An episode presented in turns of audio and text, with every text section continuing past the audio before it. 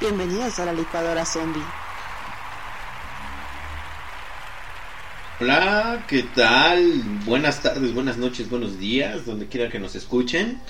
Hola zombies, estamos aquí en el día de la cuarentena número 4277. Ya estamos casi por los zombies. O sea, ya, ya vamos Ya, poco ya a vamos poco. evolucionando. Eh, está con nosotros Tato. Fisha. y su servidor, el Tavo. Y bueno, en esta ocasión Estamos en la licuadora zombie. estamos en la licuadora zombie, en la zombie cueva. Estamos escuchando el fantasma de la ópera. Estamos muy cultos el día de hoy porque, pues bueno, Tato nos trae un, este, un tema muy, muy interesante acerca de la cultura, acerca del arte, acerca de la música, del estilo barroco. Pero por Sí. favor, muéstranos un poco acerca de esta cultura. Sí, bueno. Esta es como la, la segunda parte de aquel este maravilloso programa que hicimos de cuando vemos una película que de terror o de lo que sea y, de- y dice basado en hechos reales. Ok, ok, y es cuando te preocupas, ¿no? Ajá, Porque dices, ah, caray, ¿cómo está? ¿Eso cómo- puede pasar? Exactamente, o sea, está cañón, o sea. No sé si vieron la película de Apolo 13, 14, Ajá, 15. Apolo 3. No, la hay otra que es en Apolo que nunca apareció. Ah, la de Apolo 11. Ándale, creo, o Sí. algo así. Sí, algo así. La de las piedras. Sí, que, que se movían. Sí, esa también. No, Está y buena. dice que estaba basada en hechos reales, quién sabe. Y que llegaron unas piedras aquí. Exacto, pero bueno, eso soy yo. Ese es otro tipo de piedras. Exactamente. Ok, ok, pero cuéntanos, Tato, ¿qué nos traes hoy? Bueno, vamos a empezar con una novela gótica de Gastón Lerox. ¿Ah, sí? Los aristogatos. por ahí, por ahí, de la misma De la época bella y la bestia. La bella y la bestia. más o menos, más o menos. Eh, fue publicada en marzo de 1910. No, pues no, apenas estábamos en plena revolución. sí, no aquí la revolución. No, pues Estoy hablando de El fantasma de la ópera. Ah, mira, por eso la canción. Ajá. Claro, claro. Ok, ok. oh, ah, o sea que son basados en hechos reales. Ok, Aunque no lo crean, El fantasma de la ópera tiene su sustento en algunos hechos reales. Por ejemplo. Mira, voy a primero empezar. La Sí, historia trata sobre un ser misterioso que aterroriza la ópera de París para atraer la atención de una joven vocalista a la que ama. Ok. Aquí en México, el fantasma de la ópera llegó en 1976 bajo con la voz de Lucía Méndez y Julio Alemán. O sea, hacían la obra. exactamente, exactamente.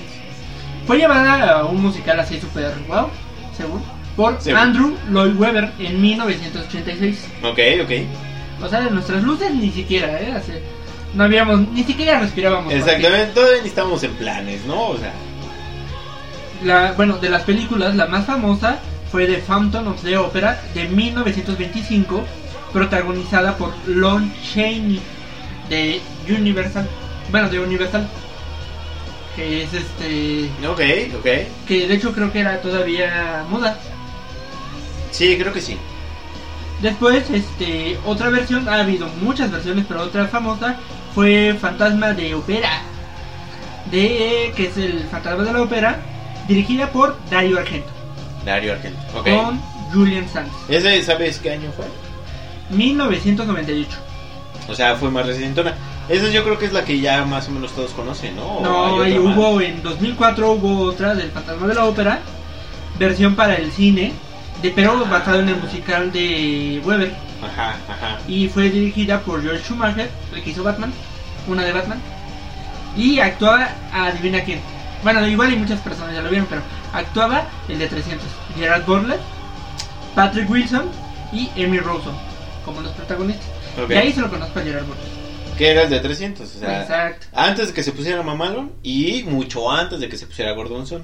Ajá, exacto. Exactamente, ok. Entonces, Gaston Leroux, que fue el que lo escribió, que por entonces todavía no había abandonado su carrera de periodística, periodística sí, confesaba haber investigado una serie de extraños sucesos acontecidos en el Palacio Garnier, sede de la Ópera de París, Ajá. y que su propósito en la novela era exponer el fruto de dichas investigaciones.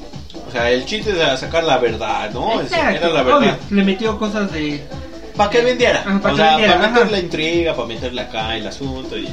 Por un lado, la idea de una serie de crímenes ocurridos en el palacio dedicado a la ópera se nutre de la leyenda urbana de que en, en la representación de 1841 de Der Freischütz de Karl Marian von Weber se utilizó el esqueleto real de una bailarina. Ok, eso está. La lámpara que cae en el patio de butacas en el en el bueno en la escena de, de- en una de las escenas de la ópera bueno el fantasma de la ópera del musical y en la primera parte de la novela es un hecho real sucedió el 20 de mayo de 1896 durante una representación causó conmoción por la muerte de, un- de una portera ¿Qué hacía la portera ahí? No sabemos. Pero le cayó el candelabro, Le ¿no? cayó le cayó la lamparita. Le cayó la lamparita. Y pues sí, sí, sí. y bueno no sé ustedes alguna vez han visto la película o la obra Pues no, pero sí he visto al menos el. ¿El fantasma? Ajá. nunca nunca Pero yo, yo he visto los videos luego que Ah. salen ahí de la, de la canción de. Yo, yo no he visto la escena, pero bueno. Ándale. El Palacio de Ópera Garnier es la decimotercera sala de la ópera construida en París. Ok. O sea, hay, hay muchas coincidencias ahorita con el número 13. Una bailarina murió al caerse del escalón número 13 de la gran sala del edificio. En 1896, durante una representación de la ópera de Helle, el espectador del lugar número 13. 13 Mira. perdió la vida cuando uno de los contrapesos de la gran lámpara de araña cayó sobre él. No, pues no, desde ahí empieza todo, ¿no? O sea, Sí, sí. Otro, otro suceso extraño fue que un tramoyista apareció misteriosamente ahorcado. Ese no tiene nada que ver con el número 13, pero pero pues apareció, ¿no?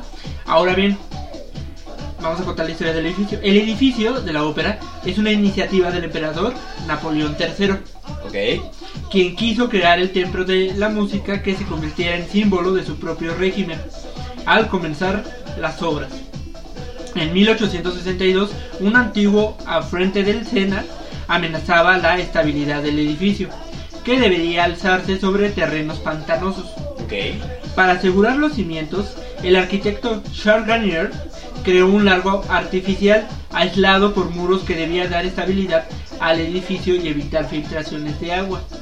En la actualidad, los bomberos parisinos lo drenan dos veces al año para evitar que el nivel freático suba y proteger a los peces ciegos que lo habitan.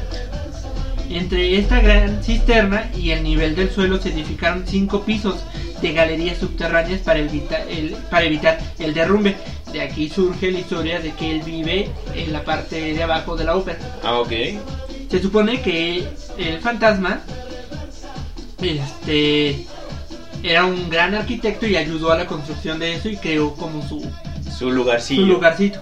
Entonces, Lerox recoge esta misma historia añadiendo que en 1907, cuando los obreros comenzaron los trabajos de uno de los muros del, del subterráneo, la pared se derrumbó, dejando al descubierto un apartamento completamente amueblado. No solo eso, en la, cama, en la cámara apareció un cuerpo en descomposición. No. Ajá, según Leroux, la ópera quiso ocultar aquel insospechado descubrimiento y arrojó el cadáver a una fosa común. Pero el novelista quiso averiguar más y descubrió que la estructura ósea del cuerpo presentaba signos de malformación. O sea, estaba deforme. Ajá. No. Ven que el actor del fantasma de la ópera Sí. se supone que está deforme. Tiene un aspecto calabrico. Ajá. ¿En Pero serio? por eso se cubre la mitad de su cara nada más. En la obra sí, pero en el libro no. En el libro en realidad tiene toda la cara y sí se cubre la cara, bueno, con una máscara. Bueno. Según Lerox, la ópera, bueno, no, lo que muy probablemente pasó, es cierto, es que el cadáver correspondía a un comunart, un participante de la gran insurrección popular de París de 1871, ya que durante el asedio de París por los prusianos en 1870, el edificio sirvió de refugio y almacén de munición y alimentos. Por otra parte, años después de la comuna, en distintas partes de la ciudad seguían apareciendo restos de los miles de comunards, víctimas de la represión de 1871. Ahora bien, en esta obra hay dos sopranos que compiten por el papel. Se dice que las dos sopranos protagonistas están inspiradas en dos grandes artistas de la época cuya rivalidad se hizo famosa.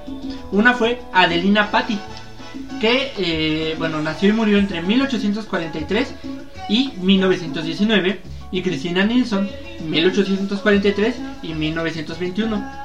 Adelina nació en Madrid sobre un escenario, ya que su madre, la soprano Caterina Sheva Barigi, tuvo que interrumpir su actuación en Norma para dar a luz.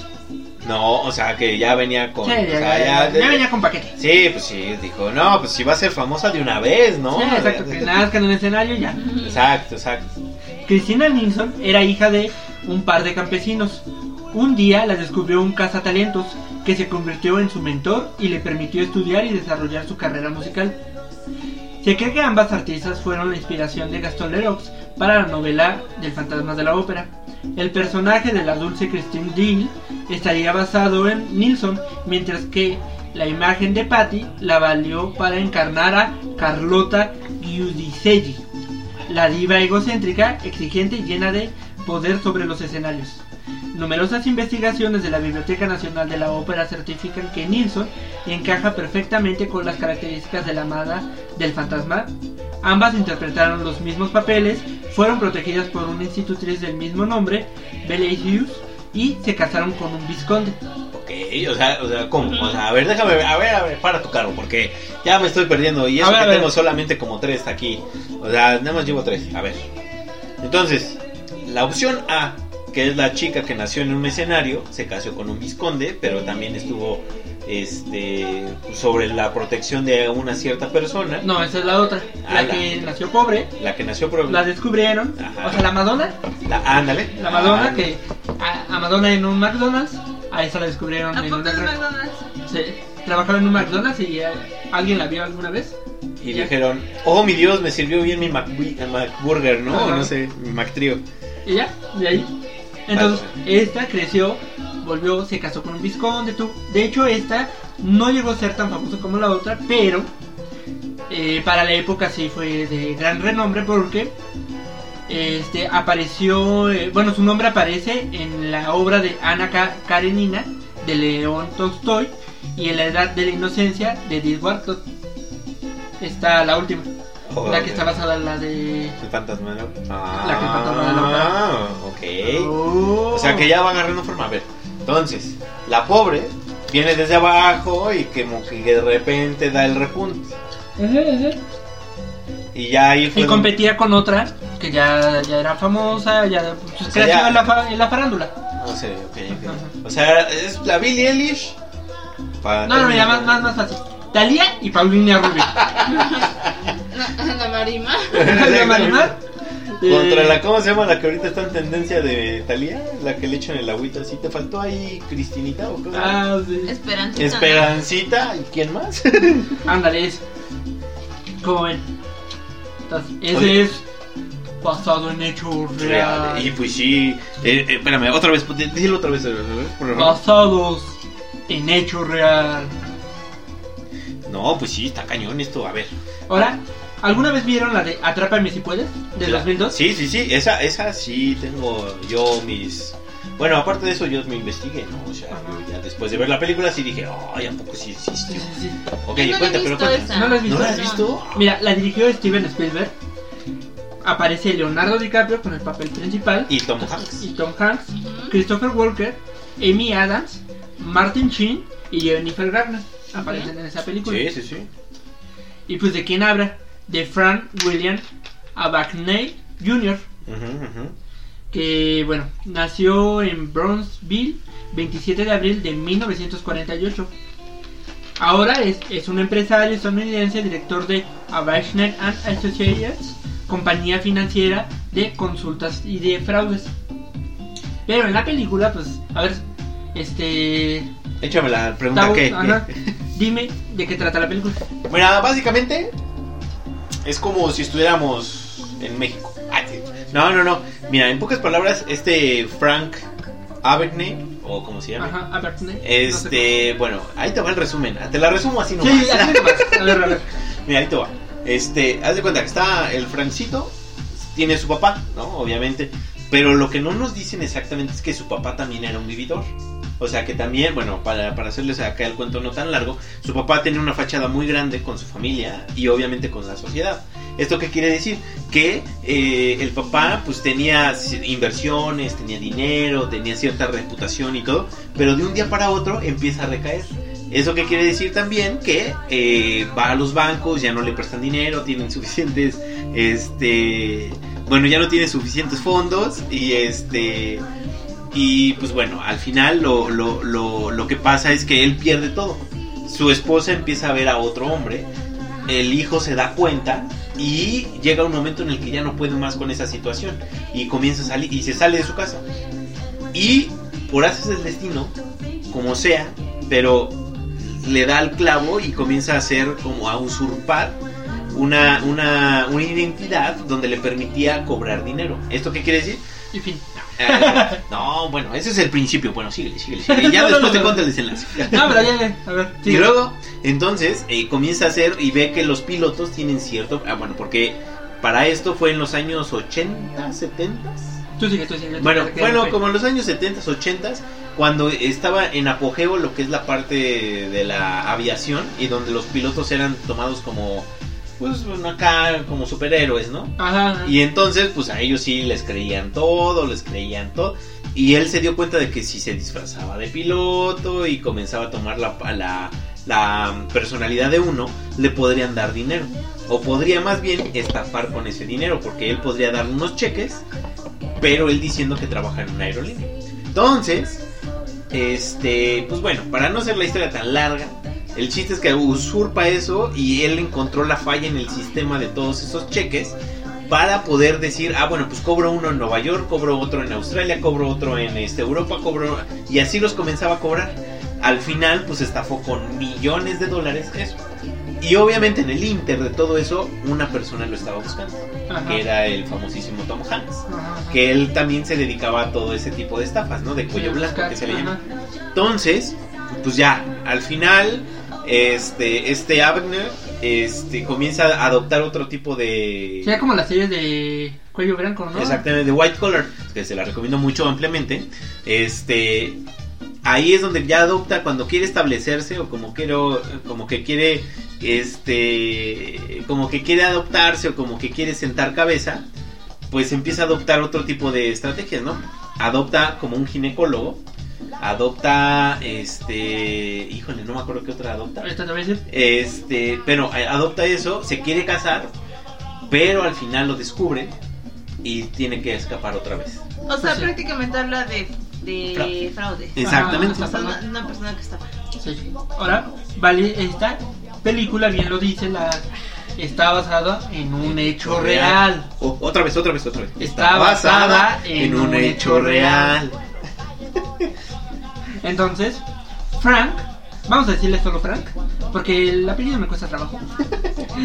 Durante más de 5 años en, en la década de 1960, Me faltaron 10 años. eh. en su adolescencia fue un falsificador de cheques e impostor.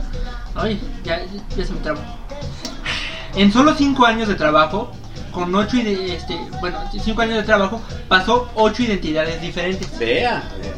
y pasó cheques falsos por un valor total de 2,5 millones de dólares. En aquella 20 época. en- ahorita voy a decir cuánto era en aquella época, cuánto se subió de en 26 países. Todo comenzó cuando sus padres se divorciaron y él huyó de su casa a Nueva York.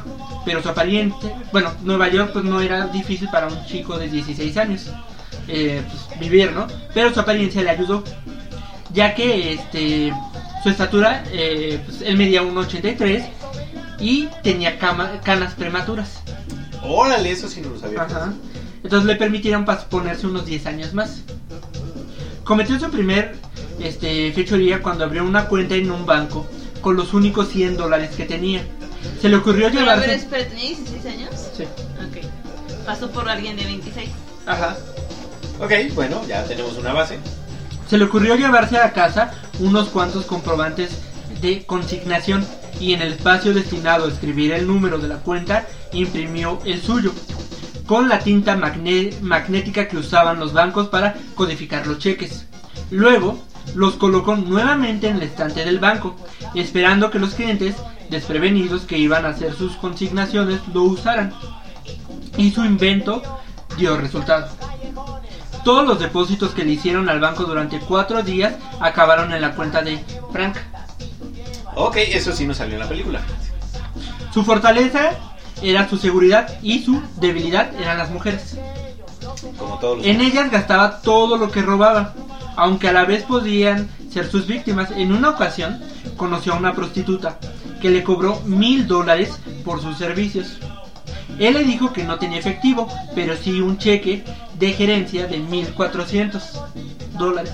Ella le dio 400 dólares de cambio sin percatarse de que el cheque era falso. No, O sea, bueno. ella terminó pagándole. Ajá. Eso, mi héroe. Ahora bien, de las en- identidades que mencionabas, fue médico, bueno, fue tuvo ocho, pero las principales. Fue médico, fue piloto de Panam, la aerolínea muy famosa, abogado, gerente de servicio, pero gerente del servicio secreto y bueno, otras profesiones. Agente, ¿no? Ah, sí, perdón, agente. Perdónenlo, Solera, patrocínanos, por favor.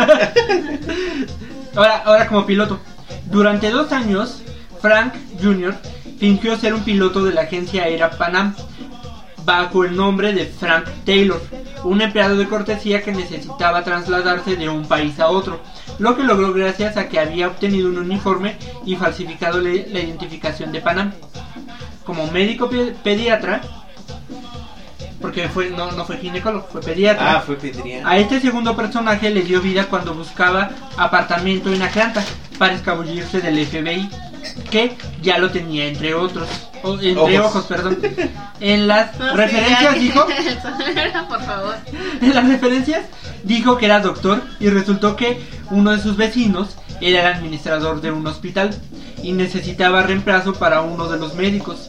Frank no solo le, mi- le mintió al, al a- bueno al resto no, solo le mintió este, falsificó sus diplomas sino que se ganó el respeto de sus colegas por la credibilidad que irradiaba durante 11 meses ejerció la medicina hasta que decidió abandonar esta práctica cuando puso en riesgo la vida de un bebé. Ok. Como abogado, fingió ser el abogado Robert Black, graduado de la Universidad de Harvard.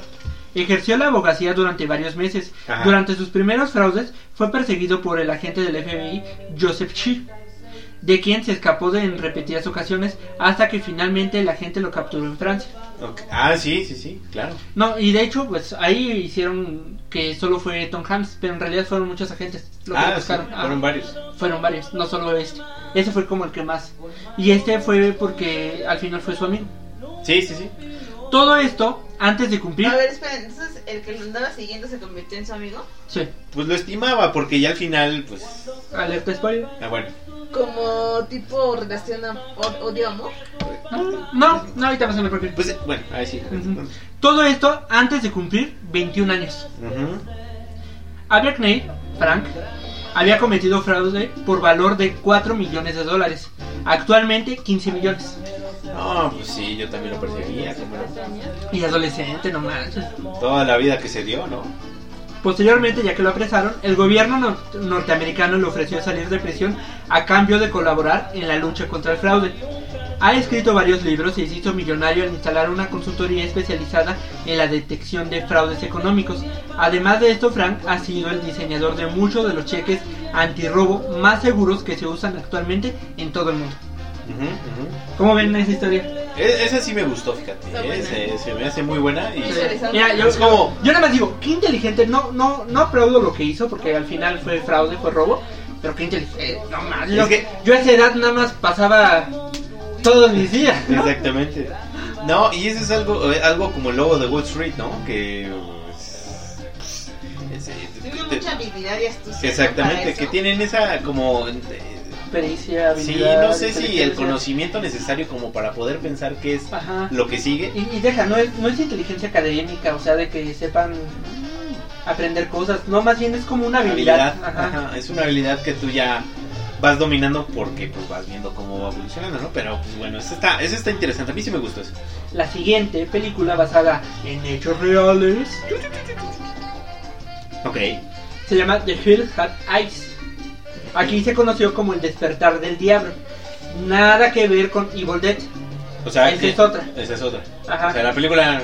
Evil Dead es de Sam Raimi, este es el despertar del diablo de 2006, que habla, eh, que es una versión, a la vez un remake, de la película del mismo título, creada en 1977 por Wes Craven, el que hizo Freddy Krueger, Ok. y dirigida por Alexandra Aja. Alexandre Acha, perdón, en, esa, en En ese- 2006. Ok, ok. Entonces, eh, lo que pasó es que Alexander, bueno, eh, está basada a su vez en un cuento, una leyenda de Irlanda, y habla de un Alexander Sawney Bean, que nació entre 1390 o 1500. Fue un legendario jefe de un clan de 48 personas en el entonces reino de Escocia, que en algún momento del siglo XVI presuntamente fueron juzgados y ejecutados por el asesinato en masa y canibalismo de más de mil personas. No sé si se acuerdan de la película. No, yo no. Bueno, me acuerdo del despertar del diablo. ¿Cómo? No, no se acuerdan de la película. Bueno, la película cuenta que es una familia, va en un camper, llega al desierto, se le ponchan las llantas mágicamente Ah, ya recuerdo. Ajá. Y que la una familia de mutantes le empiezan a aparecer. De hecho, hay una escena de un cabezón que no puede levantarse porque tiene la cabezota así. No, no, yo sí no. Ah, bueno. Bueno. Esa está basada De en hecho, eso. una vez se pasó que soñé que yo era ese cabezón. Después de ver nada. No, bueno. Interesante, interesante. Esta tuvo como dos versiones. Bueno, la de 2006 tuvo la segunda parte. Bueno, esta- los supuestos hechos ocurrieron durante el reinado. Bueno, no se ponen de acuerdo si de Jaime I o Jacobo VI de Escocia.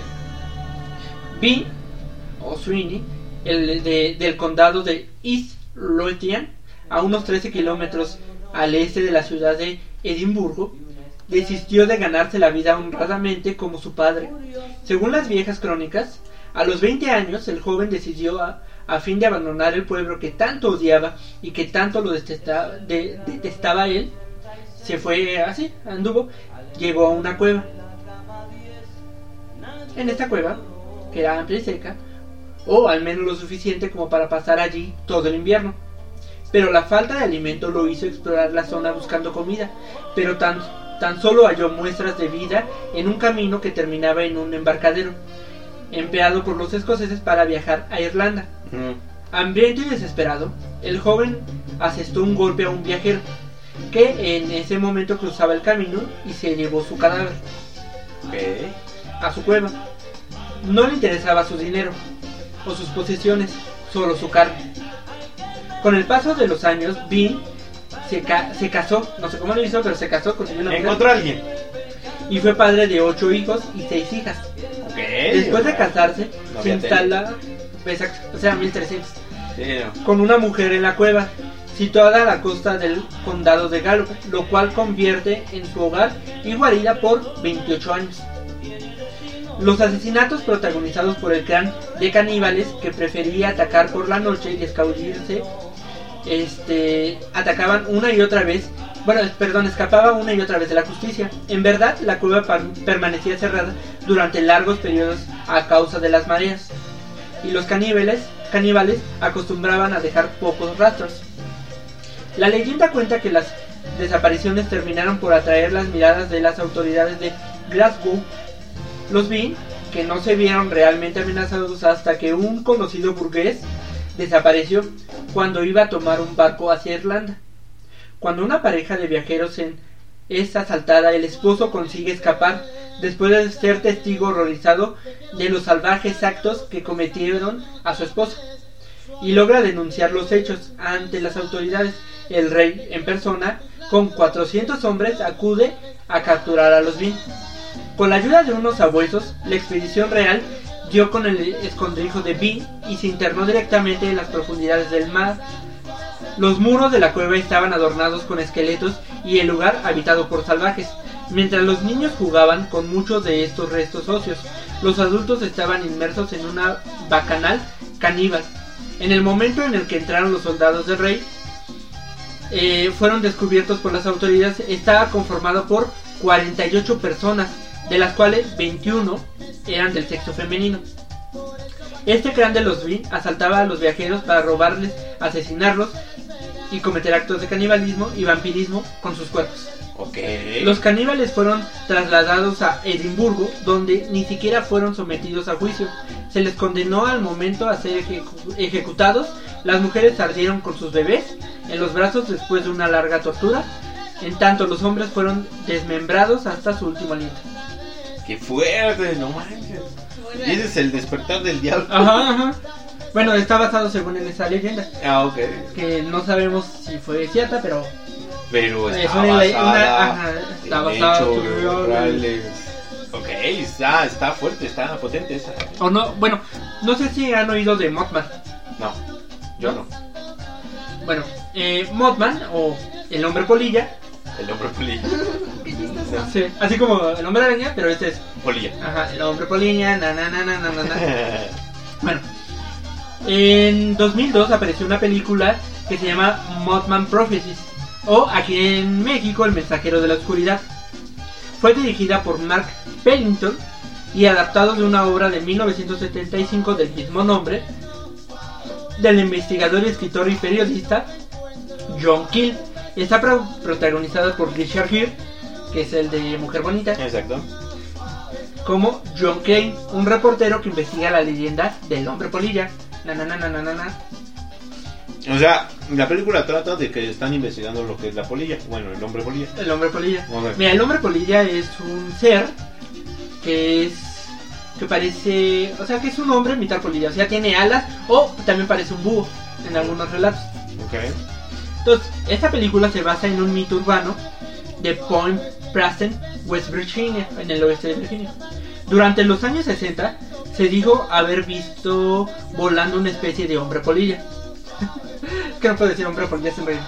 La aparición de este ser llevó en los 70 a la publicación del panfleto de Mothman Prophecies, que aseguraba que la aparición de la criatura era una señal de actividad sobrenatural, ya que supuestamente sería una especie de heraldo de la catástrofe que aparece en ciertos lugares del mundo, avisando de sucesos siniestros o sobrenaturales que pueden afectar a la población. Según los datos recogidos, se le ha visto en Chicago, Santiago de Chile, Chernobyl y en Chihuahua, México. Chihuahua. ¿Hasta acá? Ajá, No, bueno, a ver. ¿En el país? ajá, en algunas y en algunas poblaciones euro- europeas. A ver, a ver, a ver, a ver. O sea, o sea, el- o sea una polillota. Ajá, una polillota, imagínate. Un hombre que tiene alas, unos ojos rojos. eh, bueno, así lo describe. Es cualquier borracho, ¿no? Según tiene los ojos rojos, la, la cara no se le ve bien porque tiene como mucho pelo. Por eso algunos dicen que es como el hombre búho o el hombre polilla, pero se le conoce como el hombre polilla. Ok. Se me hace, ese, ese, fíjate que sí, se me hace muy guajiro, pero bueno. Pero bueno, se supone. De hecho, hay una estatua ahí en Virginia Del, hombre polilla. Ajá. Ahora vamos a ver por qué. En Point Pleasant, los primeros testimonios modernos datan del año 1966. Ok. En la noche del 14 al 15 de noviembre, dos matrimonios paseaban en automóvil cerca del sector conocido como área TNT, una zona de antiguos depósitos militares de explosivos usados durante la Segunda Guerra Mundial. Observaron al lado del camino una criatura de unos 2 metros de altura, con dos alas pegadas a la espalda y que los miraba con dos brillantes ojos de color rojizo. A partir de ahí, se dieron diversos avistamientos, los cuales supuestamente terminaron cuando se colapsó un puente que se cobró la vida de 46 personas. Del 15 de diciembre de Pero, 1967. pero, ese puente era de coches, ese era... Ajá. Ok, o sea, todos iban ahí. Ajá, sí, un puente como los de Estados Unidos. Ves que hay muchos puentes que van así que cruzan de una isla a otra. Había un puente. O sea, durante de 1966 a 1967, mucha gente dijo que vio al hombre polilla. Y dejaron de verlo cuando se cayó este puente. Mm, Que fue en hora pico de compras de Navidad. Y en Navidad hazme el favor. Aquí en México se ha visto en dos ocasiones. En marzo del 2009, en la ciudad de Chihuahua, en el estado mismo del bueno, Chihuahua, Chihuahua, fue visto por un joven y varias personas de la localidad, describiendo estos hechos a su familia y a las autoridades locales. Lograron crear un retrato. Su aparición causó revuelo cuando casi un mes después en México estalló, adivinen qué, Ay, no, la, este, 2009, ¿qué les suena? en 2009, 2009, 2009, pues, este, las elecciones, no. La epidemia de la gripe influenza, la H1N1, Oh, por Dios, ya estamos en la conspiración. que causó la muerte de varias personas. El 5 de octubre de 2013, en las instalaciones de la presa El Rejón de Chihuahua, durante un espectáculo festival de Aero Show, Velázquez Samaniego perdió el control de su Monster Truck. O sea, estaban haciendo un... eh, de los... ¿Cómo se llaman los camionecitos esos que chocan? Los Monster Truck Ajá, ajá. que destruyen carros y todo, que manejaba y bueno, se estrelló con las gradas, provocando la muerte de nueve personas, hiriendo a otras 58 y provocando daños materiales a otros cinco vehículos. No, hombre. sí, de hecho ya vi el, el video y se ve una cosita que vuela. En Chernobyl se habla que poco antes del desastre nuclear de Pripyat, el hombre polilla Pripyat. Pripyat, ándale.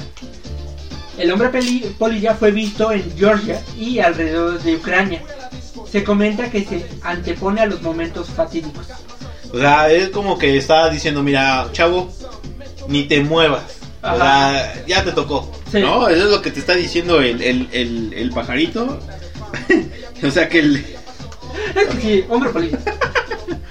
Bueno, la palomita. Se escucha bien chistoso. Sí, hombre polilla. Hubieran buscado otro nombre, no sé. Sí, pues sí. Bueno, o sea, él te está avisando, mira, chavo, mira, viene una catástrofe, mira, mejor acéptalo antes de que te arrepientas, ¿no? O sea, Bueno, de todo esto que he mencionado, si, si nuestros zombies quieren saber más y hacemos un capítulo especial de ellos, pues lo hacemos.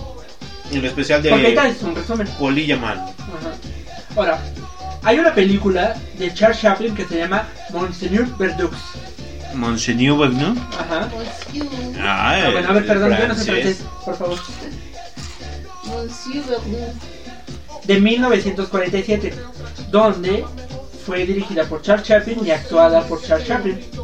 Eh, sale Martha Rain, Marilyn Chan y otras personas que no conozco. Y está inspirada en el asesino real Landru, también conocido como Barba Azul. Henry de Sire Landru, que nació en París el 12 de abril de 1869 y murió en Versalles el 25 de febrero de 1922, fue un famoso asesino en serie francés, también conocido, como ya lo dije, como Barba Azul de Gambais. La- en la Primera Guerra Mundial le propo- proporcionó a Landru la oportunidad de referir- refinar su talento de consolador de jóvenes viudas. Dado que las bajas que a diario se producían en el frente de batalla aumentaba la con- constantemente el número de viudas, Obvio. quienes colocaban en los periódicos anuncios matrimoniales y pues ahí se aprovechaba. O- ahora bien, ¿ustedes alguna vez oyeron de The Broad, La Mancha Voraz?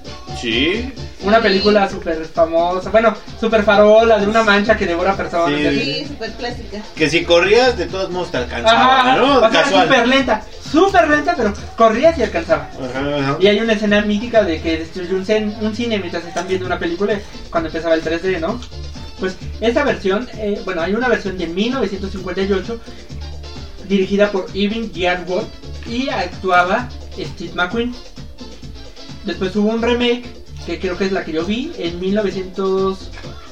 No, perdón, este, bueno, eh, eh, sí hubo un remake dirigida por Chuck Russell, que Chuck Russell dirigió La Máscara con Jim Carrey y El Rey Escorpión con Dwayne Johnson. Y está basado, esta película está basada en un argumento que sucedió en 1950 en Filadelfia, Ok.